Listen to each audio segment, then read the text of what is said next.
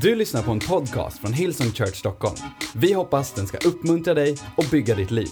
För att få mer information om Hillsong och allt som händer i kyrkan, gå in på www.hillsong.se.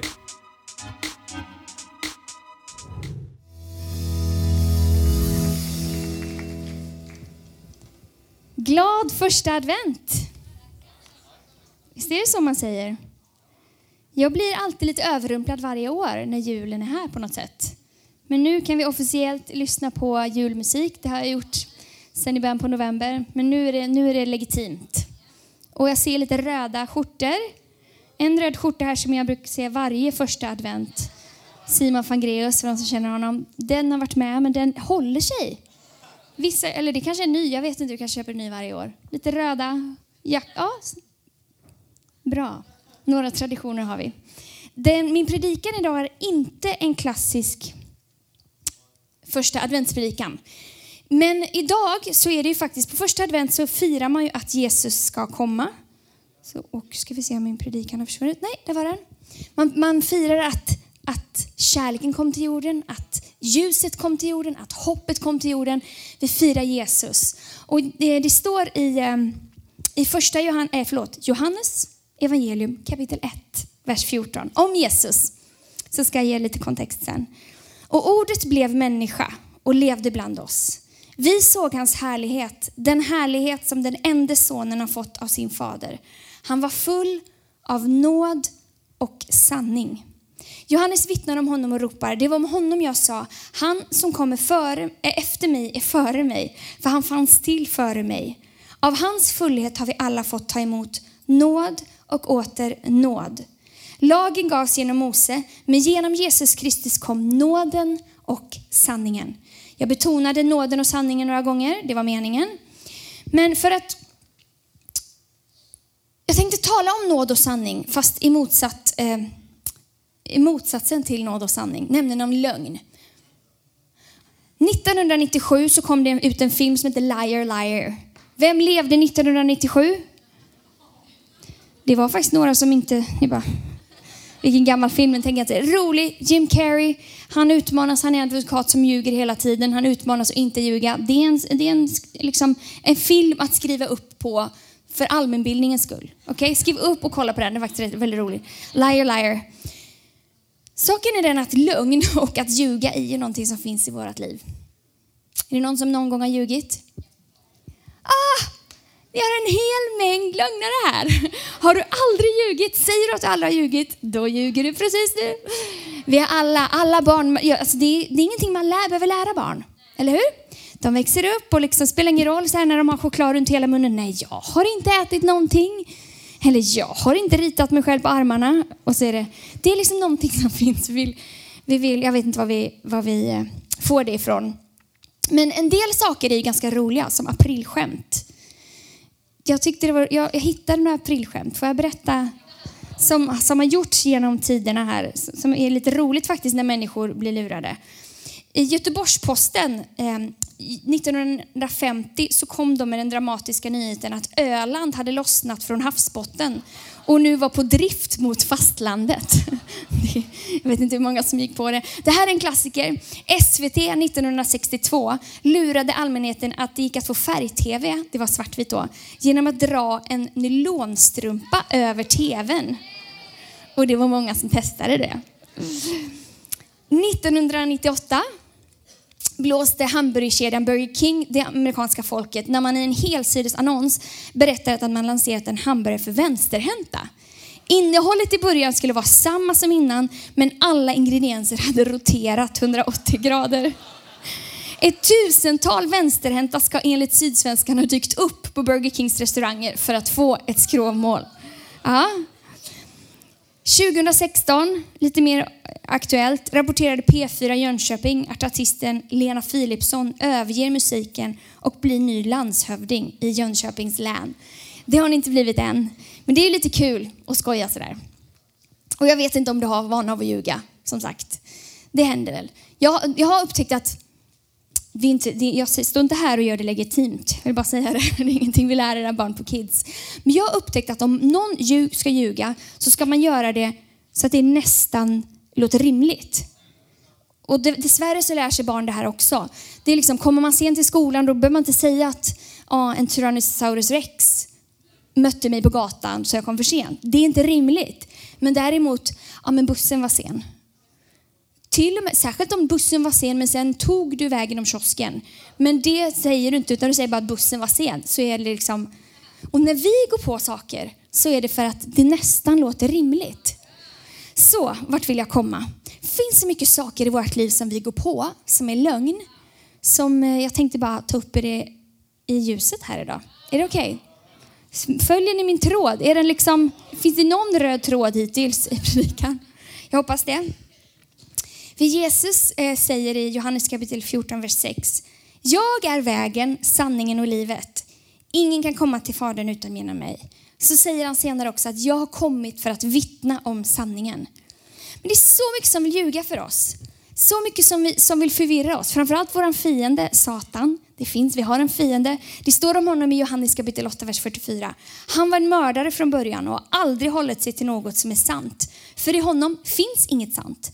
När han ljuger talar han sitt eget språk för han är en lögnare och far till alla lögner. Vet du, du har blivit lurad. Det finns en låt som heter Jag har blivit lurad. Den tillhör också förr i tiden, så jag ska inte citera den. Men vi har alla blivit lurade.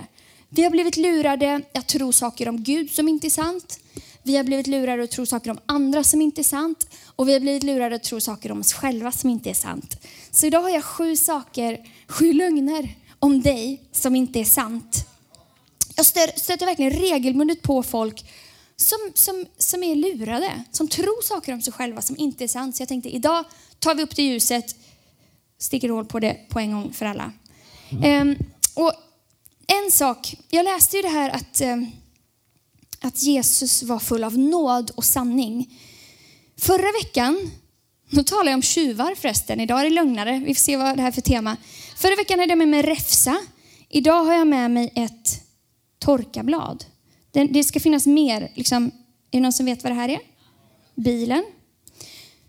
Det som, är, som ofta gör att vi missförstår saker, det är att vi bara ser ena delen av sanningen.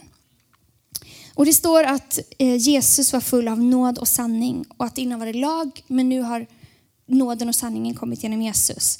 Om vi säger att nåden ligger här, så är sanningen här. Och hela tiden så behöver vindrutetorkaren röra sig mellan de här för att man ska kunna se igenom fönsterrutan, i bilrutan. Ni förstår? Väldigt mycket spolarvätska går åt nu för tiden. Så att en del, om man bara håller sig till sanningen som till exempel är jag har syndat, då blir det jättejobbigt. Man måste hela tiden röra sig tillbaka till nåden. Men Gud, men Jesus har gjort allt för mig för att jag ska kunna nå, komma till honom. Och en del försöker göra så här, lite nåd och lite sanning. Gör ingen skillnad. Det blir grumligt, det blir massa så här salt från vägarna på rutan, om du förstår vad jag menar. Utan tanken är att hela tiden, Jesus är 100% sanning, 100% nåd. 100% sanning, 100% nåd. Och så kan man läsa Bibeln. Hoppas att det är okej att jag har lite grejer med mig. Jag tycker det är mycket lättare att koncentrera mig själv då.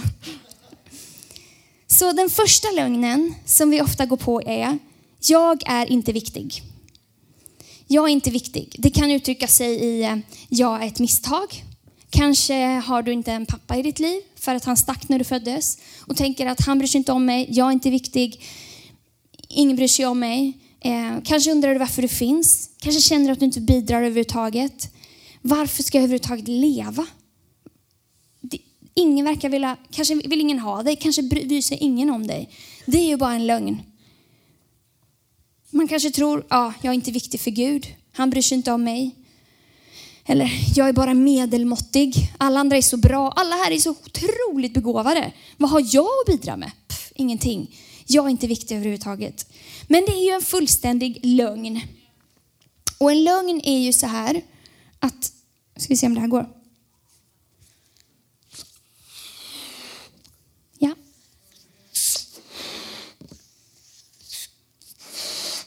en lögn.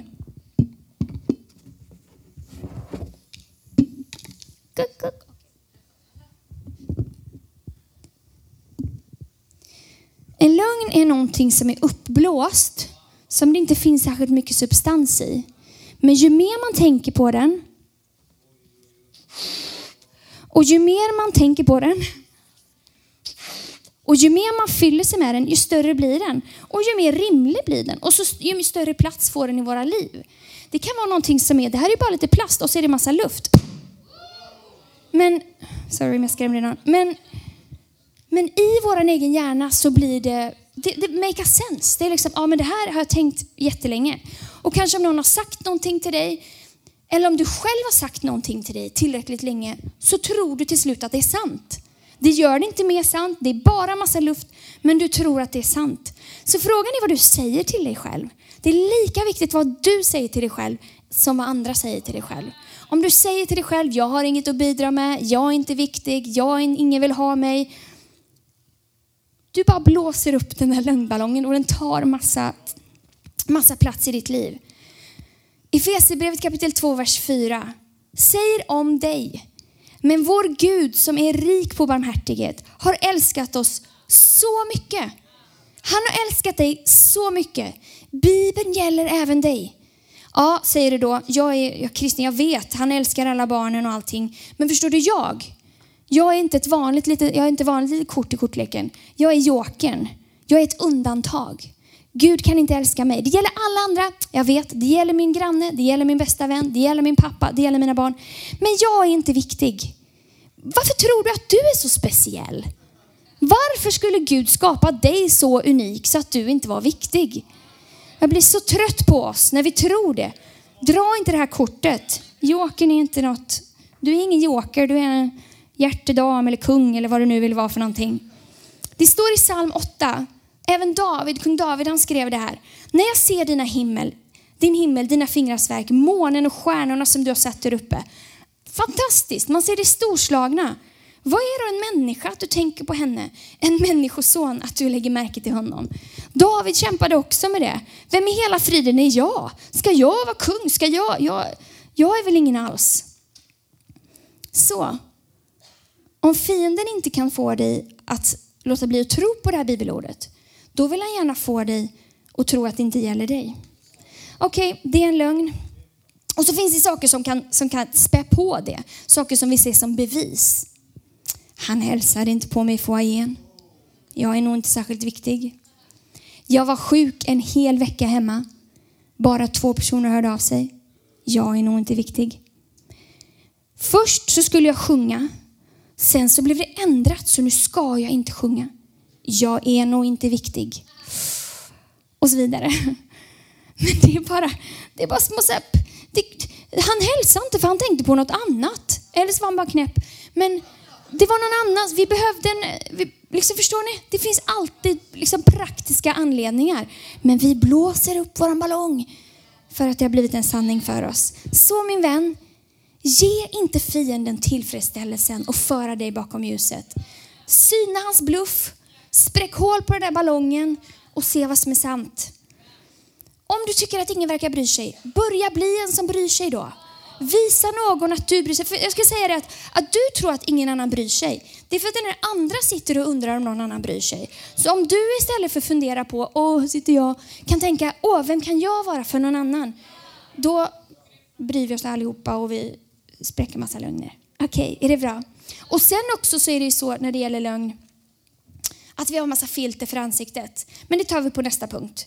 Nästa grej som är en lögn är jag är inte tillräcklig. Och då får man ju faktiskt ta fram den här eh, vindrutetorkaren igen och säga, ja men ibland så, jag tror inte att jag är, det som Gud har kallat mig för, jag tror inte att jag är tillräcklig för det. Det är i och för sig sant. Men jag behöver röra mig tillbaka till nåden och säga, men Guds nåd, genom hans nåd så kan jag göra vad som helst. Jag vet, jag behöver inte bli uppblåst, jag är inte tillräcklig. Men genom Guds nåd kan jag göra. Och då ser jag klart, då ser jag vad som är sanningen. Jag vet att vi alla någon gång känner att vi inte är tillräckligt, vi är inte tillräckligt snygga, vi är inte tillräckligt smala, vi är inte tillräckligt eh, begåvade, vi är inte tillräckligt bra. Alla andra är så mycket bättre och, och, och jag vet liksom människor, tonåringar så som säger till sig själva, jag är dålig, jag är ful, jag är äcklig. Man känner sig inte tillräcklig. Vet du vad? Det är en lögn som är Alltså det är så gammal, old news. Det är inte, du är inte den första att gå på den lögnen. Den är inte sann. Våran fiende, han har ett trick, han kör med det. men det är inte sant för det. Vi tror att eh, det borde bli, ja men hela den här grejen hur man ska se ut, vad man ska, vad man ska bidra med. Och Gud är inte nöjd med mig. Det är liksom lögnen under jag är inte tillräckligt. Gud är inte nöjd med mig. För alla säger att jag hela tiden ska göra så mycket. Jag ska, han är nöjd med dig. Sen utifrån det så kan du faktiskt göra någonting också. Men han är nöjd med dig. Du är fullt tillräcklig bara genom att vara skapad den du är. Det är okej. Okay. Det är okej okay att du inte liksom är allt för alla. Det är okej okay att du inte hann fika med någon den här veckan. Det är okej. Vi gör gärna det. Vi vill leva för andra. Vi vill sprida hans ljus. Men det är okej. Du är tillräcklig. Och vet du vad? Inte ett dyft som du kan göra lägger till mer kärlek till dig från Gud. Du kan inte göra någonting. Du kan inte göra någonting för att ta bort kärleken heller. Du är fullt tillräcklig. Och det är sån lögn liksom. Vi blåser upp våra luftslott. Och så visar vi kanske upp en bild för någon annan som inte är sann heller. Som gör att någon annan måste känna att den är verkligen inte tillräcklig. Andra föräldrar som lyckas klä sina barn snyggt. Andra personer som verkar vara här i tid klockan, liksom klockan sex på morgonen varje söndag. Andra personer som lägger upp en bild på hur lyck lyckliga de är på en fredagkväll och jag sitter ensam. Andra personer som lägger upp en bibelbild och säger hur mycket de läser Bibeln varje dag. Och sen så bara känner vi så här, vi är inte tillräckliga. Vi är inte tillräckliga. Skit i det där. Oj, förlåt, sa jag det? Strunt i det där. Det står i Romarbrevet kapitel 8, vers 1. Så finns nu ingen fördömelse för dem som är Kristus Jesus. Efesierbrevet 2, vers 8-9. Ni är alltså räddade av nåd genom tron, inte av er själva. Det är en gåva från Gud, inte på grund av gärningar och därför kan ni inte heller skryta. Hela Bibeln är full av människor som inte var tillräckliga. Vi pratade om Ester häromdagen, jag och några vänner. Ester var en tonårstjej som inte verkade på, på utsidan ha några andra kvalifikationer än att hon var vacker.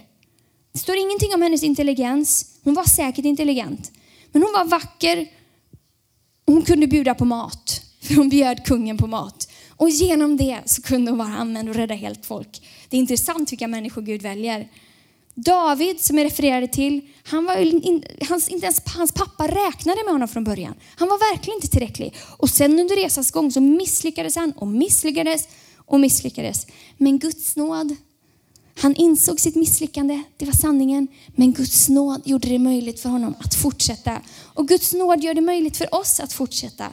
Vi är helt fullt tillräckliga. Du är inte ett undantag.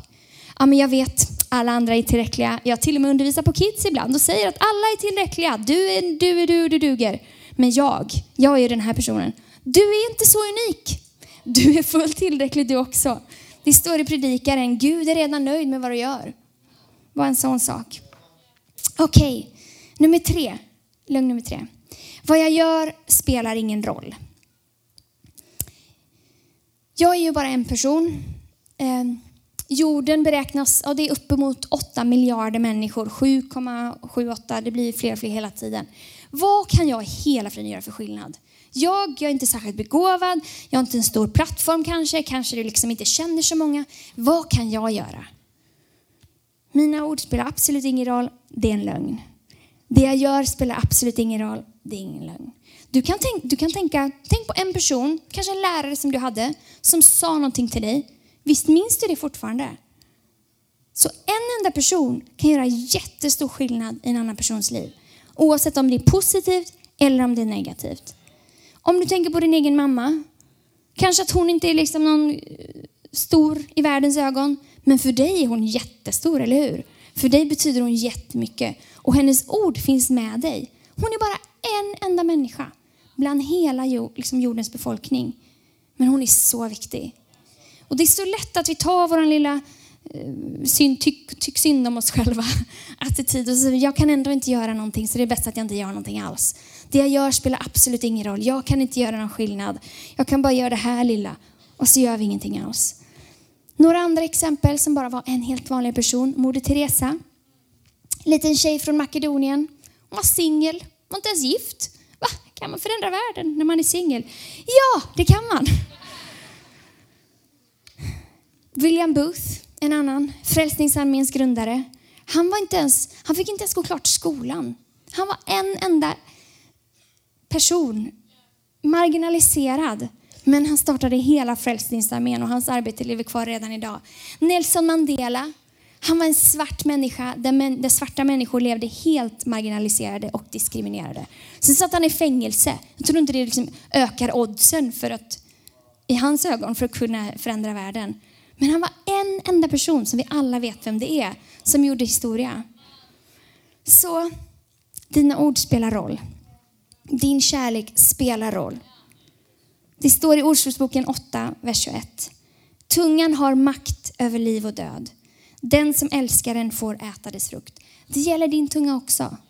Se inte ner på det. Man tänker, ah, de säger ofta att Gud skapade världen och genom våra ord kan vi skapa saker. Dina ord skapar. Du är inget undantag. Det du gör spelar roll. Så antingen så är det så, ah, men det jag har är så lite så jag kan inte göra någonting. Eller så är vi liksom, så tänker vi så mycket på det här med, med nåd. Ja, ah, men Gud, han älskar mig ändå så jag kan göra precis vad jag vill. Men det finns en sanning också. Och när vi frestas att göra saker, är det här spelar inte så stor roll. Jag är bara en person. Jag, det är liksom ingen som vet vad jag gör här. Det är sant. Och det är den sidan som vår fiende vill presentera för oss. Men sanningen är att våra gärningar får konsekvenser. Så det här bara, ja. En, en, en sak som man vill göra, som man gör i det, i det mörka kanske, det kan komma fram i ljuset och det påverkar dig, du fylls av skam, du fylls av skuld, kanske påverkar människor i ditt liv. Förstår ni grejen? Så se inte ner på det du gör. Ta ansvar för din mun, ta ansvar för din kärlek. Om du går med i hostteamet, hälsa på folk när de kommer in här. Du gör det möjligt för att en människa kan sitta någonstans som gör att den kanske får möta Gud. Det jag gör spelar ingen roll, ingen vet vad jag heter. Nej, men det du gör spelar väldigt mycket roll.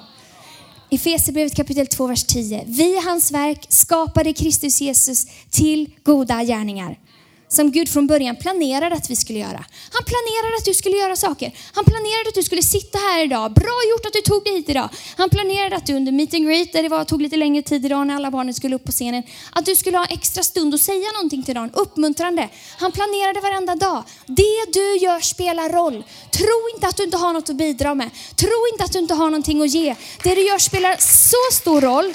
Och det är dags det är dags att bara Syna bluffen. Syna den bluff som du har gått på. Bara för att du har hört den tanken tillräckligt länge betyder inte att den är sann. Och om det är någon annan som har sagt till dig när du växte upp, om det är någon mamma eller pappa som har sagt till dig, du kommer aldrig bli någonting, du är ingenting, det spelar ingen roll. Det är lögn för det. Det är lögn. Du är underbart fantastiskt skapad och Gud har planerat storhet för dig. Okej, okay, lögn nummer fyra. Det är kört för mig. Gick du på den lätta? Ja, men det är kört för mig. Du förstår, jag är speciell. Jag vet att Gud förlåter allting. Men jag är det här lilla speciella svarta fåret, svarte Petter eller vad det är. Det, mina misstag är alldeles för stora. Ja, det går inte att förlåta. Du vet inte Lina vad jag har gjort. Nej, det vet jag inte och jag behöver inte veta det heller. Gud vet det och han har sagt absolut, absolut, vi har alla syndat och gått miste om härligheten från Gud. Det är sanningen. Men Jesus har sagt, jag tar på skulden, jag öppnar mina armar för dig. Spelar ingen roll, bara erkänn dina misstag så öppnar jag dörren för dig och så gör jag allting nytt. Han kan göra allting nytt, det är inte kört för dig. Spelar ingen roll vad du har gjort. Gud gör allting nytt. Det står i Efesierbrevet kapitel 3, vers 20. The message. God can do anything you know far more than you could ever imagine or guess or request in your wildest dreams. He does it not by pushing us around, but by work, working within us, His Spirit deeply and gently within us. Man kan också tänka sig, ja men det är kört, nu växer jag inte längre. Eller nu är jag hemma med småbarn, bara den grejen, det kan jag relatera till. Det kommer vara så här för alltid. Det är kört. Nu kommer jag aldrig mer komma utanför huset. Nu kommer jag ha liksom, folk kommer glömma mig, jag kommer aldrig mer få förändra världen förutom mina barn. Det är en lögn. Det är en tid som är just nu, men det kommer inte alltid vara så. Eller nu är jag ju på en plats här, jag har tjänat i det här teamet så länge. Det är ingen som ser mig, det är ingen som, ser, det är ingen som har utmanat mig. Det finns ingen ledare som tar mig och sätter mig upp och får mig att blomstra, vad det nu är. Nu är det kört, jag kommer aldrig mer utvecklas. Det är en lögn. Det är en lögn som fienden sår in i dig så att du ska vilja sluta. Det är en fullständig lögn. Men Gud, han har aldrig bråttom. Så därför så kan det hända att du får tjäna lite längre innan han öppnar någon annan dörr för dig. Men Gud kan göra vad som helst. Det är inte kört för dig. Min Gud, som jag känner och som det står om i Bibeln, han är så stor, han är så mäktig. Det finns absolut ingenting som han inte kan göra. Och det gäller även dig. Det här skrämmer inte honom. Han skrämmer, det här skrämmer inte honom överhuvudtaget. Okej. Okay. Nummer fem. Det är alla andras fel. Och det är ingenting jag kan göra åt det. Jag är ett offer för min omgivning. Och så är det. Vi lever i en brusten värld. Säkert har du blivit sårad. Säkert har människor gjort saker mot dig som inte är okej. Det är inte okej. Har någon sårat dig? Det är inte okej. Det är inte från Gud. Det kommer inte från Gud. Det är inte bra. Det är på, någon, på något sätt. Men för att människor har sårat dig så ger inte det, eller mig för den delen, det har hänt. Kanske skulle kunna hända varje vecka om man bara tillåter att göra det. Så ger inte det mig frikort att bli bitter eller att bli arg eller att börja bete mig likadant. Vi kan inte hjälpa vad som händer med oss, men vad vi gör med det det kan vi påverka.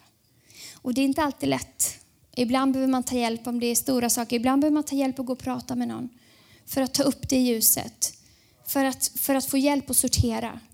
För att få hjälp att förlåta. Men det är ditt och mitt ansvar att bevara våra hjärtan. Det är ditt och mitt ansvar att inte bete oss som idioter för att andra människor har gjort det. Är det okej okay att jag är lite frispråkig idag? Ja. För det står i Efesierbrevet kapitel 4, vers 26. Grips ni av vrede? Någon som någonsin har blivit arg? Ja, vi har några på första raden här. Ni på läktaren, ni är heliga. Ingen ilska, ingen frustration. Senast igår fick jag säga till på skarpen till mina barn. Det står så här, grips ni av vrede så synda inte. Låt inte er vrede fortgå till solen går ner. Det är okej att bli arg. Det är klart man inte ska vara som en matta och bara trampa på mig. Utan gör någon det, synda inte. Låt det inte gro, låt det inte bli en sån där varig böld i hjärtat som alla andra ser omkring och som gör att du bara går runt och... Just det. Och bete dig likadant. Efesierbrevet 4, kapitel, eh, kapitel 4, vers 27. Låt inte djävulen få något tillfälle. Han älskar det när han får tillfälle. Han älskar när han får någon liten plastbit att bara bygga upp en lögn kring.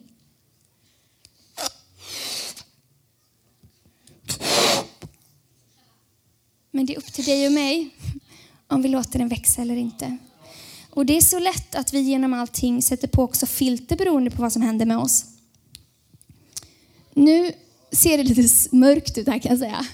Det är suddigt, jag ser på världen, men jag är inte medveten själv om vilket filter jag har i mina ögon. Kanske att du inte är medveten om det själv. Kanske att du behöver be någon om hjälp med det.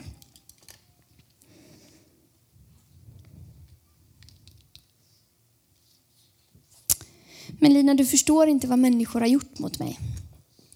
Jag vet att du säger att man ska gå vidare, men du förstår inte. Det jag har varit med om, det är speciellt. Det är oförlåtligt. Kanske. Men Gud säger att det är möjligt att förlåta. Gud vill göra dig fri. För sanningen är att när du går omkring och bär på det där filtret eller vad det nu är, då är det inte omgivningen som egentligen far illa. Utan då är det du själv som inte ser riktigt klart och som inte kan njuta av livet. Så ta ansvar min vän. Okej, nummer sex. Gud hör inte mina böner. För nu har jag ju bett här i tre månader om en sak och jag har inte fått det. Så nu, nu, nu bestämmer jag att Gud inte hör mina böner. Jag är ju en kristen så jag tror ju på vad det står i Bibeln. Står det? Andra krönikebok kapitel 16, vers 9. Herrens ögon vakar över hela jorden för att han ska kunna stärka dem som av hela sitt hjärta håller sig till honom. Eller Matteus kapitel 7, vers 7. Be så ska ni få, sök så ska ni finna, bulta, knacka så ska dörren öppnas. För den som ber han får, den som söker han finner och för var och en som knackar ska dörren öppnas. Det tror jag på. Jag står här, jag ber för de här tacklapparna, jag ber för de här bönelapparna. Men nu, jag har ju bett i tre månader som jag sa. Och han har inte gett mig det där jag bad om. Så jag får nog skriva om lite, jag får lägga in en klausul. Det här gäller, Gud lyssnar på alla andras böner utom mina. Det är en bra taktik, eller hur? Man kanske inte kan få dig att strunta och, och sluta att tro på Bibeln, men man kan få sluta tro att det, att det gäller dig själv. Vet du vad, du har inte gjort något fel. Det är inte dig det beror på. Jag kanske inte bad tillräckligt bra, han kanske inte bryr sig. Och så går man, härrör man till de här tidigare punkterna jag pratat om. Ibland vet vi inte varför vi inte får bönesvar på en gång. Men jag vet bara som förälder att det är vissa saker barnen ber om, jag ger dem inte det. Inte för att jag är en hemsk förälder, utan för att jag har ett lite annat perspektiv. Och allt de ber om är inte bra för dem. Och ibland behöver de vänta med saker, för jag vet att de, är inte, de behöver bli lite äldre innan de får vissa, tillgång till vissa saker. Så kan det vara med oss. Vi ser liksom utifrån vårt lilla perspektiv. Men ibland, och ibland behöver vi bara be mer. Ibland är det bara att fortsätta be. Ibland tar det 25 år. I Bibeln tar det 25 år. Jag fattar inte hur de höll ut alltså, men vi kämpar på, eller hur? Ibland tar det så mycket längre tid. Jag har märkt att Gud har inte överhuvudtaget bråttom. Han har inte bråttom överhuvudtaget, men vi har det. Men sluta inte be. Gud hör dina böner. Den där att någon, det är ju bara för att någon får dig att sluta be. Sluta inte be. Sluta inte tro på honom. Han hör och han har sagt att han ska svara dig i rätt tid. Den som ber får. Den som söker finner. Den som knackar ska dörren öppnas för. Så fortsätt be. Miraklet är på väg. Du är inget undantag. Han hör dig. Han hör dig. Han kan inte ljuga. Okej, sista lögnen. Sista lögnen här från plattformen i alla fall idag. Guds ord gäller alla andra, men inte mig. Jag var inne på det lite tidigare, men det, är, det är en klassiker liksom, som särskilt expertkristna kör. För kan man inte Bibeln, då kan man inte, men när man kan Bibeln, då kan ju inte vår fiende ta det från oss. Men man kan ju lägga in den här klausulen som jag sa, som är så här, ja men det gäller inte dig. Det gäller alla andra, ja jag vet det står att alla är underbart skapade, men ja, det finns liksom en liten fotnot där, där det står gäller inte Lina Nilsen eller ditt eget namn. Det kan inte gälla mig, för jag ser inte. Jag ser inte alltid att det som står i Guds ord, jag ser det inte alltid på en gång i, i verkligheten. Ja, så det kan inte gälla mig. Hur tänker vi där? När man tar upp det ljuset låter det ju inte klokt. Ändå är det många som tänker så. Det gäller inte mig. Gud kan inte förlåta mig. Gud kan inte använda mig. Gud kan inte, be, liksom, Gud kan inte göra mig frisk. Det står att han kan göra de sjuka friska, men mig kan han inte göra det med. Det gäller dig. Gå inte på den lögnen. Gå inte på den lögnen. Det är en bluff. Puff. Som, som någon försöker ta in, liksom, så in i ditt hjärta. Så hur inser vi sanningen, förutom att lyssna på den här härliga predikan redan på morgonen? Tre saker. Ett, syna bluffen. Syna den, ta upp den. Stämmer den överens med Bibeln, med Guds ord? Om den inte gör det, då är det lögn. Så enkelt är det. Du kanske inte känner att det är sant, men det kan vara sant. Våra känslor kan vara... Ofta bedrar de oss faktiskt. Det står i Johannes kapitel 8, vers 32. Ni ska lära känna sanningen och sanningen ska göra er fria. Ni ska lära känna sanningen, lär känna ordet. Lär känna vad Bibeln säger, lär känna Jesus, ta tid med honom. Och kanske behöver du ta hjälp med andra. För ibland blir en lögn så lätt stor när man bara har den i sitt eget hjärta. Men när man tar upp den i ljuset så ser man att det är ett luftslott. Jag har märkt det själv. När bara när man säger en mening så, hur låter det där? Hur kunde jag ens tänka så? Syna den. Det andra är, kalibrera det regelbundet mot sanningen. Vi behöver göra det regelbundet. För vi hör så mycket saker som inte är sanna.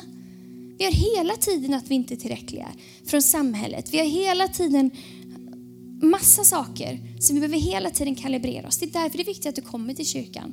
Oavsett om du inte känner för det. För att du kalibrerar dig mot sanningen. Vad som är sant om dig, vad som är sant om Gud. Påminn dig själv igen och igen och igen. Tills det är så rotat att det inte går att rubba. Tills lev i sanningen. Nummer tre. Lita på Gud i det du inte ser. Ibland ser vi inte det är sant. Ibland ser vi inte på en gång att Gud svarar på bön. Ibland ser vi inte att han botar den sjuka. Men då är det upp till oss att lita på Gud som person och inte först och främst det han gör. Hur gör man det? Man övar sig. Lita lite till, lita lite till. I Fesebrevet kapitel 6, vers 10 det står det till sist. Var starka i Herren och hans väldiga kraft. Ta på er hela Guds vapenrustning så att ni kan stå emot djävulens lömska attacker.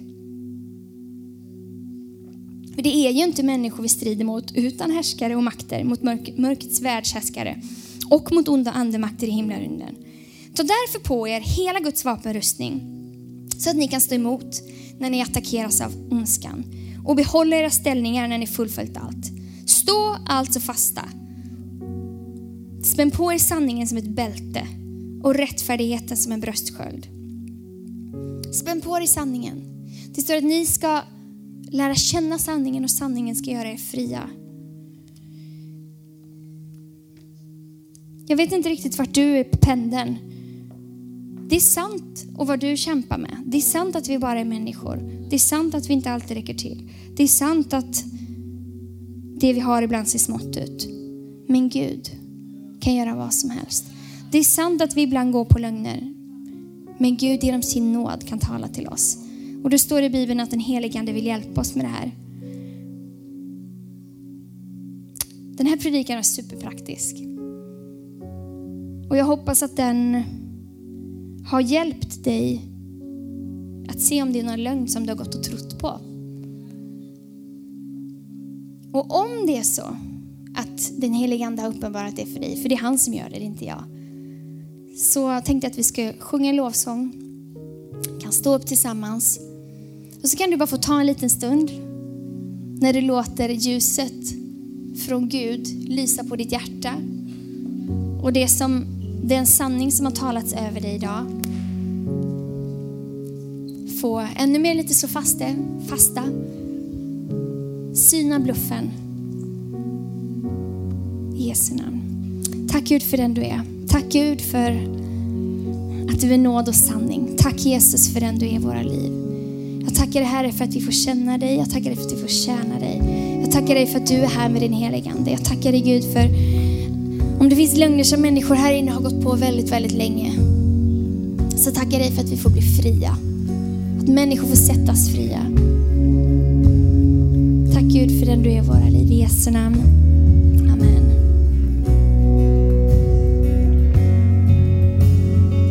Who the sun, who the sun